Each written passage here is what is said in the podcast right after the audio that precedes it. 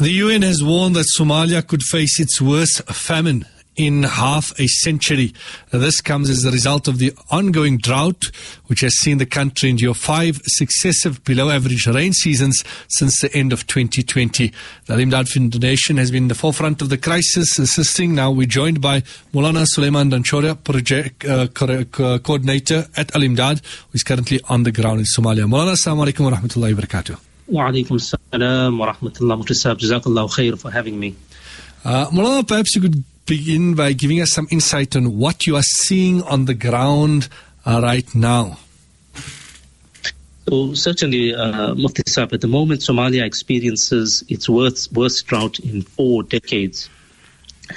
It's 1.5 million people that have been displaced, and a half of the population currently on the verge of starvation, issues of food security, etc.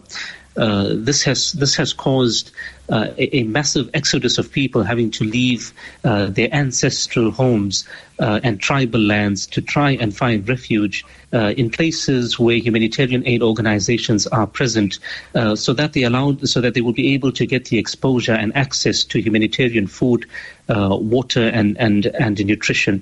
500,000 children at the moment are malnourished on the ground. So this is the worst drought in over 4 decades. Somalia has been here before. The recent floods of 2011 were quite devastating as well. 260,000 people had lost their lives then, and this was before the official declaration of a famine. So here, once again, a famine has not yet been declared, and the reason for that is because it's pockets of the population that have been affected and not the entire population per se.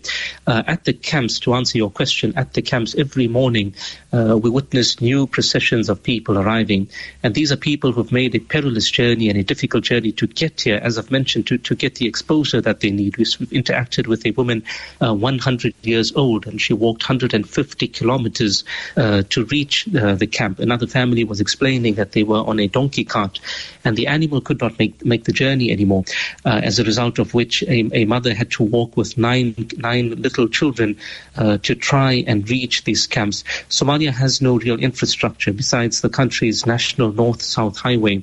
There is no proper roads as such, so as such the population carves through the dusty, barren wilderness to reach here. Upon reaching the camps, it's a dismal reality once again. The shortage of food aid on the ground means that supplies are being rationed, and preference is naturally given to the starving over the hungry. So as I've mentioned to you, these are people who've left their ancestral homes, and they come with absolutely nothing. So Somali people are primarily primitive people. They come from a very agrarian and pastoral background, and they depend entirely on their livestock and crops and agriculture. This livestock at one time would make its way onto the plates of wealthy Middle Eastern nations, and this is what they depended on to feed their children and sustain themselves. While speaking to village elders, in his words, he mentioned that it was both their fridge and their bank accounts.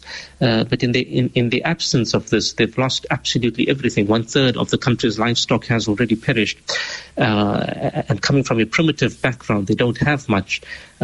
Such they've made this difficult journey to reach the camp. So new processions of people arriving each and every single morning, extremely hungry, extremely devastated, and in very, very low spirits. We've been at the hospitals as well. We've visited the Bay Hospital in Baidoa. Baidoa is in the southern part of Somalia.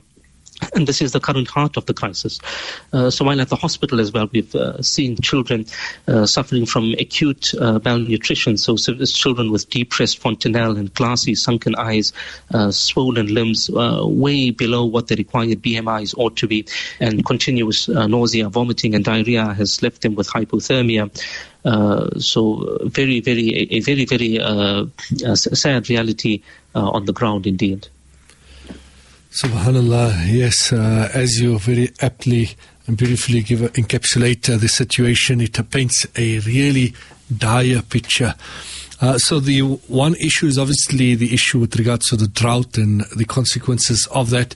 Is that the only issue? What sort of a impact does the instability in the country have, and how does that exacerbate the situation? Okay, so certainly there's two parts to that answer. The first part is we have to realize that in the case of a drought, it does not discriminate. So it affects everyone, all sectors. So Somalia, in our situation, would have political parties debating out in parliament. Unfortunately, the reality on the ground in Somalia is there are armed factions that are fighting it out on the ground. So that will definitely bring some sort of let and hindrance in the delivery of food aid. But that being said, a drought does not discriminate. It covers vast expanses of land. Yes. In terms of... Okay, so Maulana has been talking to us about the situation in Somalia, and the situation really, really dire. You know, the different stories that Maulana has shared of the human suffering, the sacrifice, the distress, the anxiety, and all that the people of Somalia had to endure as a result of this. Really, really devastating. We seem to have lost Maulana. We got Maulana back. So yes, Maulana, you were explaining to us the dimensions to the problem. Yes, certainly. So as I was mentioning that, I think the onus is on all groups to ensure that care is taken for the people that they that fall under their protectorate. So as such, yes, there is let and hindrance in as far as the distribution of delivery aid is concerned. That being said, this is the primary reason why many people have migrated from their ancestral and ancient homes to reach cities such as Baidoa and Mogadishu. It's to get away from the difficulty where food aid does not reach them as a result of the violence on the ground. We spoke to a lady at the camp in the yesterday morning as well, and she said the same thing, that I don't have a gun shoved in my face, but I am hungry and I don't have a place of shelter. So there is two parts to the answer. That the part does not the drought does not discriminate. It affects all populations, but at the same time, it does make huge humanitarian aid delivery a little bit more challenging.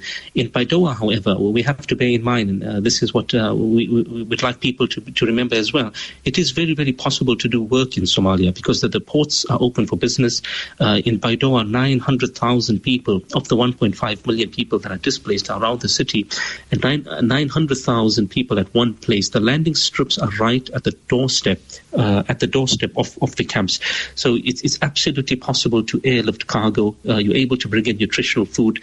You're able to bring it to the doorstep, and within a day or two, it can be served and given into the hands of people who really, really need it.